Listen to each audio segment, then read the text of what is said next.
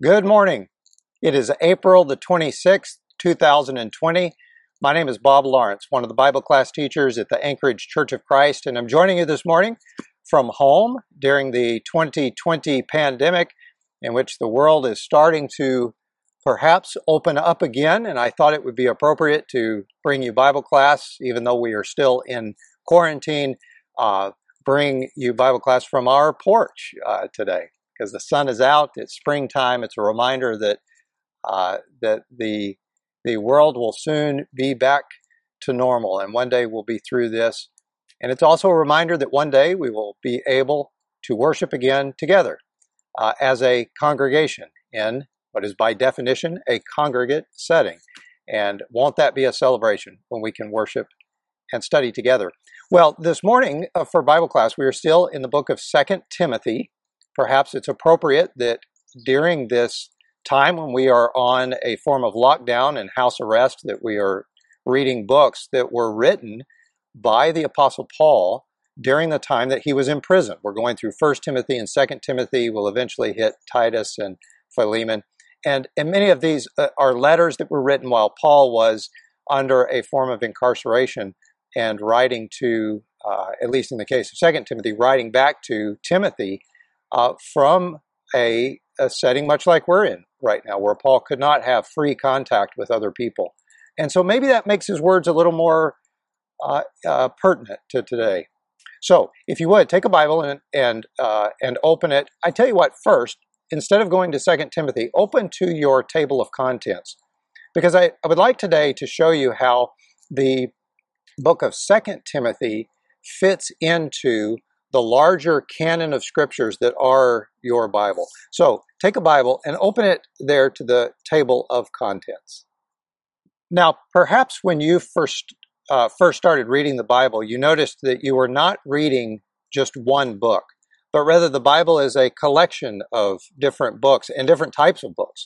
So when you open your Bible, as you see in your table of contents, you're looking not at one book, you're actually walking into a library. It's as if you're about to walk different aisles and read books that are written by different authors at different times, uh, perhaps from different perspectives. Some people have said the Bible is much like an anthology that brings together uh, different writers. And that's an important thing to know that when we talk of, about the holy scriptures or the writings of scripture, uh, we're talking about books that were written over a span of about 1500 years by many different authors writing in these different periods of time, all of them giving a different perspective on one message, and that is how the world has fallen, how God is uh, has sent His Son as a Savior for the world, and how God is making the world right again. It's all one continuous story, uh, but seen from different perspectives.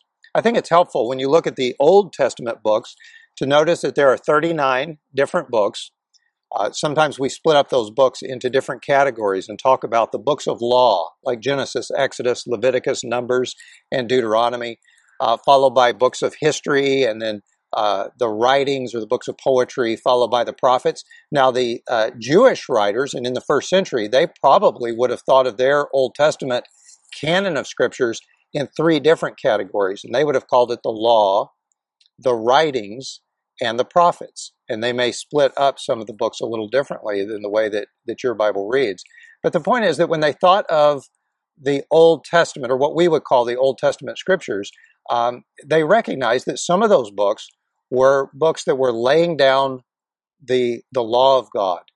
And there were other books that were giving a historical perspective. And they read very much like any modern history book. This king lived at this time, did this action, went to war with this king, and this was the outcome of that war. Those are books of history. And then there are the writings or the books of poetry, specifically books that uh, that present in a beautiful, uh, poetic form the uh, emotions that go along with following God, the questions that come up for any human being who seeks God and and wants to understand God. And so those are the books uh, we would call poetry. So that's your Old Testament. And then in the New Testament, when you turn over to the book of Matthew, you notice that the uh, books begin with four historical biography type books called Matthew, Mark, Luke, and John. And each of these are different perspectives on the life of Jesus Christ. Those are followed by the book of Acts, which is a historical look at the very first followers of Christ. And then the uh, New Testament transitions to a series of letters. And so you read the book of Romans, there's 1st and 2nd Corinthians. These are larger letters that were written by, uh, by the Apostle Paul. And then there are some, uh, there are some letters written by other writers, the book of Hebrews, uh, for example, or 1st and 2nd Peter, or 1st and 2nd, 3rd John. These are letters that are written by other apostles. But the bulk of the letters that you read in the New Testament were written by the apostle Paul, the very uh, uh, man who wrote this letter that we're reading in Second Timothy.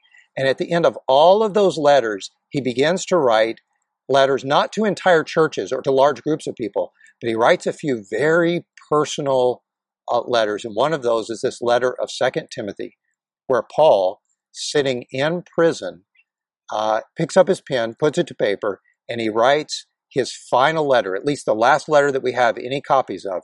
Uh, and he pins this letter to his son in the faith, the young man who had followed him all this time named Timothy. And this has been a special reading of that letter. If you have not done so already, take about 10 minutes and make sure you've read this letter as it was intended to be read from the very beginning all the way to the end. Well, last week we talked about how uh, Paul had encouraged Timothy uh, to make sure that if he presents himself to God, to present himself the way that a person would present a coin in the marketplace if it were authentic. Do you remember that if, if a coin in the ancient world was tested, if it was weighed, if it was evaluated and proven to be authentic, then that coin in the marketplace would be called dokimon. And that means that it was tested and approved.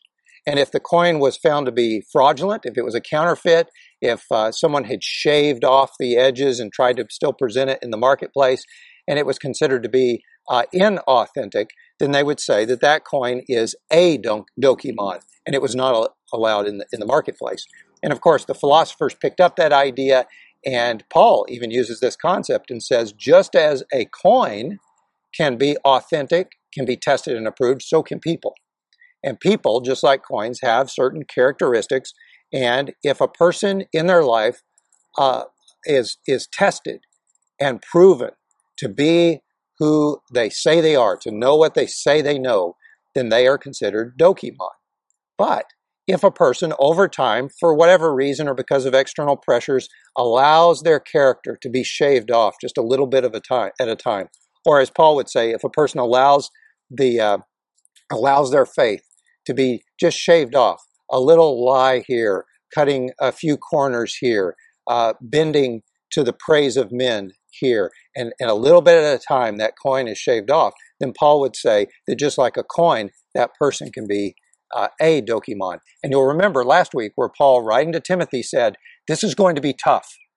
Uh, you are in a you are in a fight in a ministry that is not easy. But like a good coach, he says, you get in the game, you be tough uh, and do your best to present yourself to one as as uh, approved before God. And he says, you present yourself as dokimon to God, not needing to be ashamed, but one who correctly handles the word of truth. And then he says to Timothy, don't get in, into arguments with people. He says, don't be someone who quarrels, because that was probably the way that uh, that much of the culture ran back then. But he says instead, when when people oppose you, gently instruct them in what is true and what is real, with the hopes that God will rescue them, that God will lead them to repentance, and that they will turn away from the devil. The idea is that they'll they will be able to put themselves back into the hands of God and escape the trap of the devil. And that's what picks up our reading for today in the third chapter of Second Timothy. So now turn back over to the letter of Second Timothy and let's read chapter 3 today. So in chapter 3, Paul picks up this same theme, telling Timothy how he is to interact with those who oppose him. And he says, But mark this, or understand this, or know this, that there will be terrible times in the last days. People will be lovers of themselves, lovers of money, boastful, proud, abusive, disobedient to their parents, ungrateful, unholy, without love, unforgiving, slanderous, without self control, not lovers of good, treacherous, rash, conceited, lovers of pleasure rather than lovers of God, having a form of godliness but denying its power. Paul does here what he does in so many letters, where he likes to uh, to write out a list, sometimes called an ethical list, and he says there are those in the last days that you'll notice uh, have each of these characteristics, and then Paul gives one command. He says at the end of that verse, "Have nothing to do with them." The actual word he uses there is a, a word to turn, and he says for for those types of people when you when you come head to head with people with these characteristics, uh, literally the word is turn away from them. Uh, in other words, don't engage. Uh, walk walk away. That is not a fight that's worth fighting. It's not a hill worth dying on. And if anything, it will be distracting. And then he goes goes on to say, those people are the kind who worm their way into homes and gain control over weak-willed women who are loaded down with sins and are swayed by all kinds of evil desires, always learning but never able to acknowledge the truth. Have you ever known people like that who are uh, very intelligent, very smart people, always learning, but not able to ever come to know what is real, what is true? They tend to be skeptics, uh, and and being a skeptic is not a bad thing in most areas of study and most disciplines, even of science. We expect a person to be skeptical, to ask questions, to question what is uh, what is known, to question experiments, to question bias and prejudice, to make sure that what we're learning is is in fact true. And so, being skeptical is is important. But as some philosophers have said, uh, skepticism is is more like a park bench. It's a good place to sit down for a while, but it's not it's not going to get you anywhere. And so skepticism has to be followed with further testing and further learning. And the pursuit is not the pursuit of a position where we say we don't know or we are agnostic, but rather a position of knowing what is actually true. And Paul says there are people who uh, are always learning, but never quite get to the truth. Let me read you a couple quotes. You may have heard these of these individuals. Uh, Richard Dawkins is a famous atheist and evolutionary biologist from over in England, and he said in one of his writings, a book called The God Delusion, he says, to be fair, much of the Bible is not systematically evil. It's just plain weird. As you would expect of chaotically cobbled together anthology of disjointed documents, composed, revised, translated, distorted, and improved by hundreds of anonymous authors, editors, and copyists, unknown to us and mostly unknown to each other, spanning nine centuries. And that's his description of, of Scripture. So that when he uh, opens up the Bible and reads it, his conclusion is, well, this is just, it's just weird. And it's just a collection of books that are written by many different authors that didn't even know each other. And it's somewhat of a chaotic mix of books. Uh, and so he would have a very different view of Scripture than what I have. And I read the same Bible. I, I have uh, an understanding of Scripture, much uh, like he says, that it's written, the words are actually written by many different people over a long span of time. But he and I come to a very different conclusion about Scripture. There's another scholar named Bart Ehrman. Bart Ehrman is a uh, professor of, of theology at the University of North Carolina. He wrote a book how Jesus became God, the exaltation of a Jewish preacher from Galilee. And in that book, he says that the idea that Jesus rose on the third day was originally a theological construct, not a historical piece of information. The whole story was, in fact, a legend that is, the burial and discovery of an empty tomb were ta- uh, these were tales that later Christians invented to persuade others that the resurrection indeed happened, and and that's his his conclusion uh, as a as a professor of theology at the University of North Carolina. And again, Dr. Ehrman is a very intelligent intelligent person, um, but he comes to a very different conclusion. He grew up reading the Bible just as I read it. He grew up knowing these events or reading about these events the same as, as I do. Uh, but we come we come to we come to a different conclusion, and and that's the point that I wanted you to see because in your in your life, uh, perhaps in your school, or at your work, uh, or in your profession, you you will run across people who are opposed to what we read in Scripture, and they read the very same uh, read the very same Scripture, but either because of bias or prejudice or a previous experience in their life or a desire to hold on to something that they want to that they don't want to let go of, they're very reluctant to allow themselves to learn what is is real, to uh, learn what is learn what is true. And so the point there is that, that these kinds of statements are not made by unintelligent people or unlearned people. Very intelligent people can uh, can learn and read scripture, but miss the point. And that, if you understand that, helps you understand what Paul says very, uh, very next to Timothy when he says that uh, there are those who are always learning but never able to acknowledge the truth, just like those two examples I, I read for you. And then Paul says it's just like Jannes and Jambres opposed Moses. So also these men oppose the truth. And so Paul mentions two men, uh, Jannes and Jambres, that you won't read about anywhere in Scripture. Uh, Paul is probably referring here to two names that others in that period of time would have uh, recognized. Uh, and you, you get a hint of who he's talking about in Exodus chapter 7.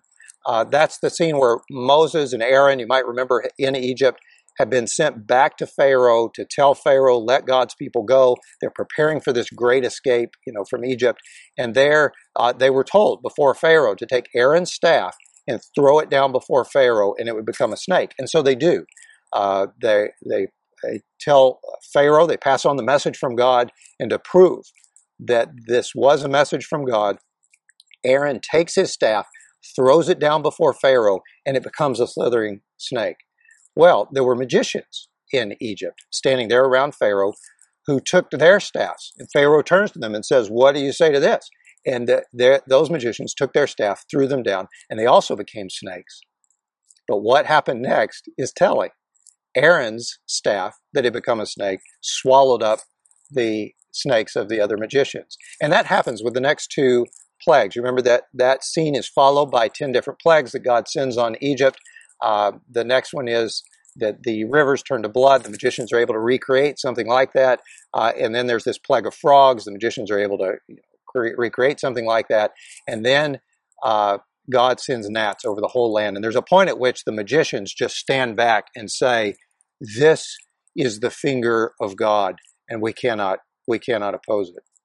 Well, uh, tradition has it, and there are early uh, writers from that period of time that say that two of those magicians were Jannes and Jambres. And so, probably what Paul is pointing out here is that is that in Egypt there were very intelligent, well trained, uh, what today would be considered uh, high scholars and even scientists, who were able to recreate in some way what uh, Moses and Aaron were able to do by the hand of God but they could only go so far.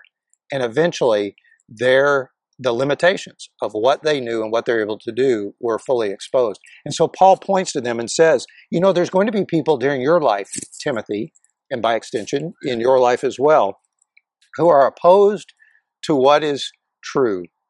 And and it will be just like Jannes and Jambres, who, you know, they, they may be able to get so far in their learning and even to some extent explain the world that God made and to manipulate uh, things about the physical world in order uh, for us to live and, and, to enjoy life. And so there will be people who are very intelligent, very learned, um, but they can only go so far, just like Jannes and Jambres.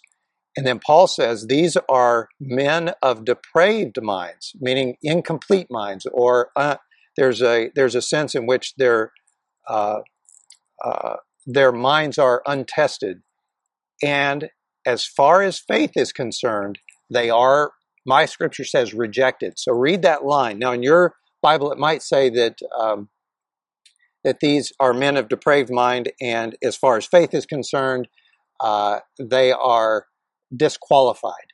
Uh, my version, this is the NIV, says, as far as faith is concerned, they are rejected. Do you know what that word rejected is? He actually says here that as far as faith is concerned, they are a dokimon. In other words, there are people who are very intelligent, very well read, who will be skeptical, who uh, in their learning will know a lot. But when it comes to faith, they're going to be like that coin that has the edges shaved away. And when it comes to the time of testing, when it comes to faith, they will be tested but not approved. There will be a dokimon. And so you see the contrast. Last week we read where Paul told Timothy, uh, do your best to present yourself as dokimon to God. And then here he says, there will be those who oppose you, uh, who, who are of a depraved mind, who before God and because of faith, or when it comes to faith, are a dokimon. But they will not get very far because, just as in the case of Jannes and Jambres, their folly will be clear to everyone. There will be a point at which even the most intelligent, most well read, most learned people of every generation have to take a step back and say, what we are seeing uh, can only be because of the hands, because of uh, it is the hand of God.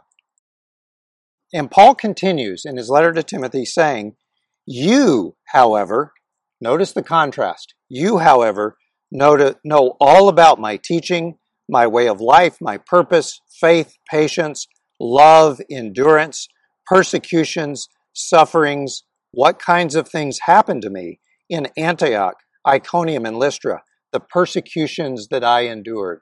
And so you'll remember a couple of weeks back when we talked about those missionary uh, travels of Paul, and especially with Barnabas early on, when they made their way to Lystra that first time, they healed a man in the city of Lystra. And at first, the, the people uh, thought they were gods. And so they called Barnabas Zeus and Paul they called Hermes. And of course, Paul and Barnabas responded to that in anger and say, No, we are men just like you. And they tore their clothes, and the people turned against them. And they ended up stoning Paul, probably Barnabas too. But when they left Paul, uh, uh, assuming that he was going to be dead, the Christians are said to have circled around him. And we think that one of those young men standing there in the circle around Paul was Timothy. And this might be a reference to that when Paul says to Timothy, You know what I went through, you know the persecutions. And then he goes on to say, In fact, everyone who wants to live a godly life in Christ Jesus will be persecuted. Now think about that. If you choose to follow Christ, you will endure hardship.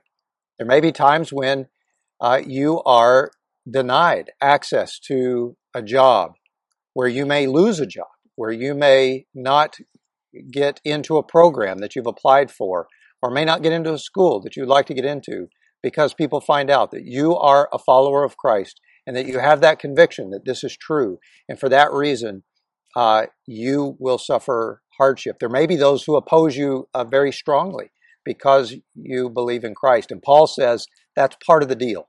When you sign up to follow Christ, uh, when you seek to live a godly life, understand that you will endure hardship, that you will be uh, persecuted. But Paul says that's not reason to stop. He says evil men and impostors will go from bad to worse, deceiving and being deceived. But as for you, continue in what you have learned and become convinced of. I like that word used in this translation uh, where Paul tells Timothy uh, to continue in what you have become become convinced of. The word "convinced" there is the same root word as the word uh, faith, pistoo. It uh, it means a firm conviction in the truth of something, and that's an important thing to remember. That faith is not a suspension of belief. It's not holding something to be true in spite of evidence. To have faith in something or someone is to have a firm conviction in the truth of something because you've seen the evidence and you've been convinced. And it's important to know, and Paul would say, that very intelligent, very smart people uh, recognize that there are things that you can be absolutely convinced of. Can I show you an example of one of those? You might have heard of a scientist named Michael Faraday, lived back in the 1800s. And in the early 1800s, Michael Faraday was famous because of his discoveries in the area of magnetism. He was both a chemist and a, a physicist. And those of you who have studied chemistry or physics will remember Faraday even has his own constant called the Faraday constant. And even those of you who are not physicists or chemists, uh, every time that you use an electric motor, know that, that you have uh, Michael Faraday to thank for that in his early discoveries and early work on the use of magnets. But did you know that Michael Faraday was also an elder in his church?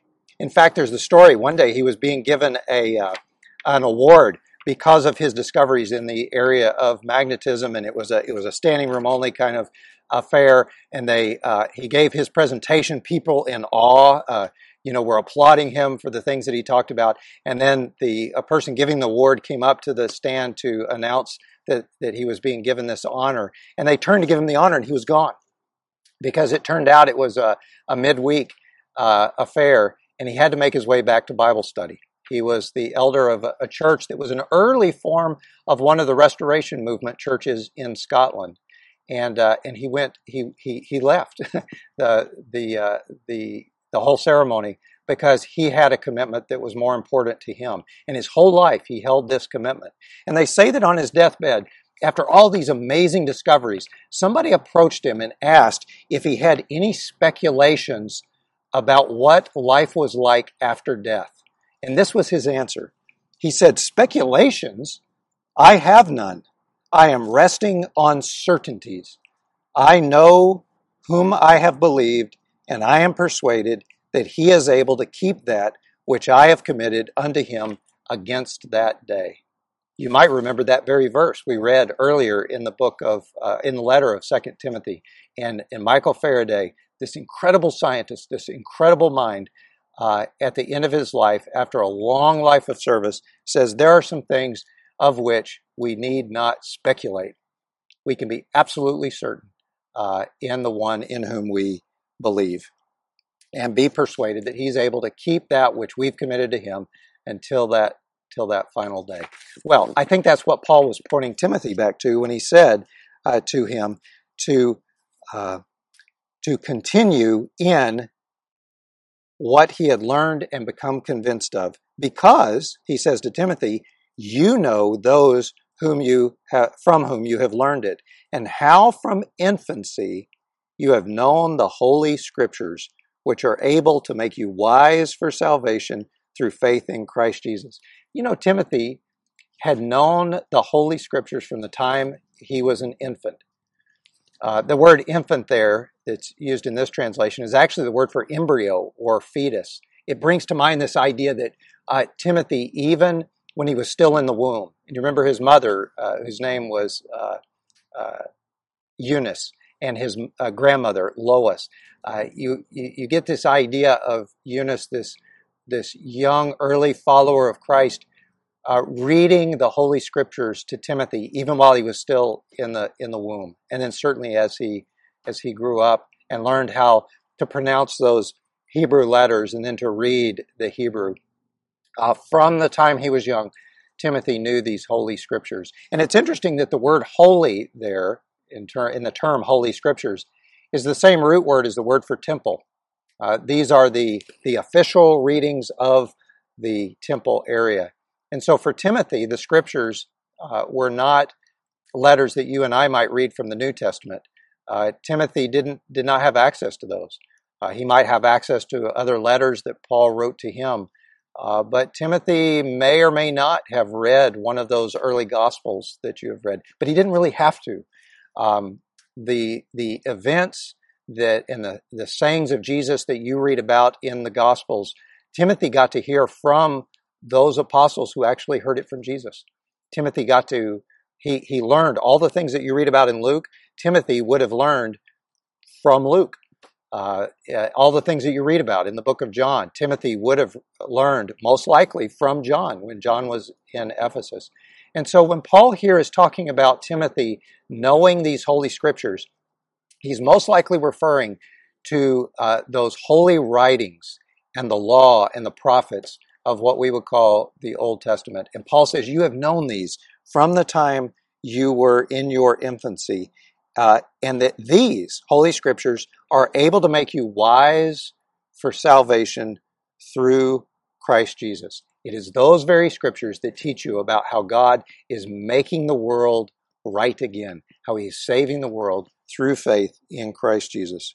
And then Paul ends with this amazing verse All Scripture is God breathed and is useful for teaching, rebuking, correcting, and training in righteousness, so that the man of God may be thoroughly equipped for every good work. Well, there's an important word in there that's a special word where Paul says, Do you realize that all scripture is breathed by God, is God breathed? Did you know that in Greek that's one word? Uh, they took the word God, theo, and the word uh, that means to inspire or the word for breath, and they put it together into the word theopneustos, which uh, which is one word that just means breathed by God, and it's meant to bring to mind the fact that when God speaks something, uh, uh, worlds come into existence. So you imagine going back to the beginning of time when the earth was formless and void, and God said, "Let there be light," and all things end up coming into existence at that at that moment. When God speaks, things come into existence. But when God breathes, things come to life. And that brings to mind that moment when that lump of clay that God had formed uh, is, is lying there on the ground, and God breathes into that man the breath of life. It's the same word there used. And just as, as God breathed in uh, life to that man, we're told here that God breathes life into Scripture. So when God speaks things, uh, or excuse me, God speaks, He speaks things into existence. Uh, but when He breathes, He breathes things into life, or you might say He breathes life into into things. And that's what Paul says happens in Scripture. Have you thought about that? That that Scripture itself has a living center. And whenever you read Scripture, whenever you open uh, your Bible to a, a, passage, whenever you open to read a psalm, whenever you're reading the books of history, whatever the Scripture you're reading, that that Scripture has a living center, and that's your that's your goal, is to find that living center and to know Him better. You know, there was a time when Jesus was speaking to people who doubted who he was, and he was uh, he was explaining uh, who he really was, and he says, "You know, you search diligently all the scriptures because you think that by them you have eternal life. Yet these are the scriptures that tell you about me. Yet you refuse to come to me to get life." And Jesus was telling them that I am the living center of all these scriptures that you read. And so, so Paul is saying and reminding Timothy that there is a there uh, when you read scripture you are you are are reading something that comes from the heart of God that is breathed of God that has life to it. And you're not just reading words. Uh, the the learning of scripture is not a rote exercise in simply committing things to memory it is about finding that living uh, center which is God himself and so Paul tells Timothy and reminds him that all scripture is God breathed and it's useful.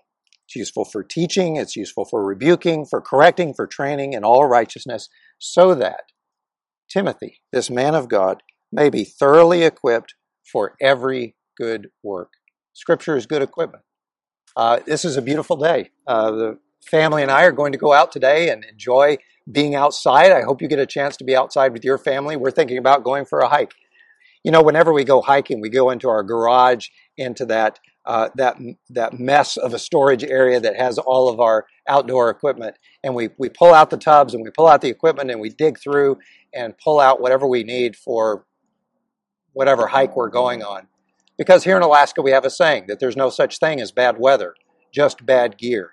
And if you're properly equipped, you can face just about anything that we uh, could get into here in Alaska. And that's what Paul says about Scripture that whenever you open the Word of God, you have an opportunity to walk into that, that garage of your soul and to pull out that very equipment that you need. That to know Scripture is to be thoroughly equipped for any good work. And that brings me back to Michael Faraday.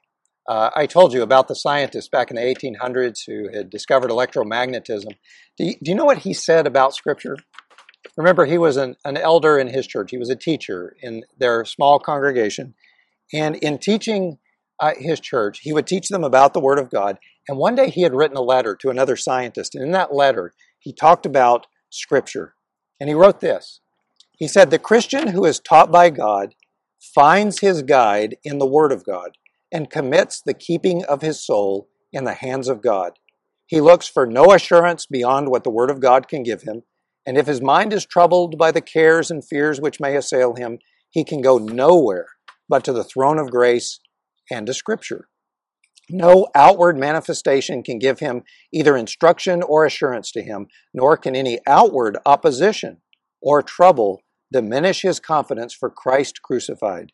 To the Jews, a stumbling block to the Greeks foolishness, but to them who are called, Christ, the power of God and the wisdom of God. The Christian religion is a revelation, and that revelation is the Word of God. Well, that is a word from someone who had discovered uh, an important part of God's creation, but more than just finding how God had had used this force of magnetism in the creation of the world. Uh, Michael Faraday found the living, breathing center of all of creation. And he found it not just in the world that he studied, he found it in the living center of the Word of God. And, and he uh, passed on in that letter the same thing that Paul was telling to Timothy when he said, All Scripture is God breathed. And to, to know that Scripture and to spend time in that Scripture is to be thoroughly equipped for every good work. So, may God bless the reading of His Word today and our desire and our attempts at putting it into practice this week. I hope this week that you will enjoy the blessings that God provides and that you will be well.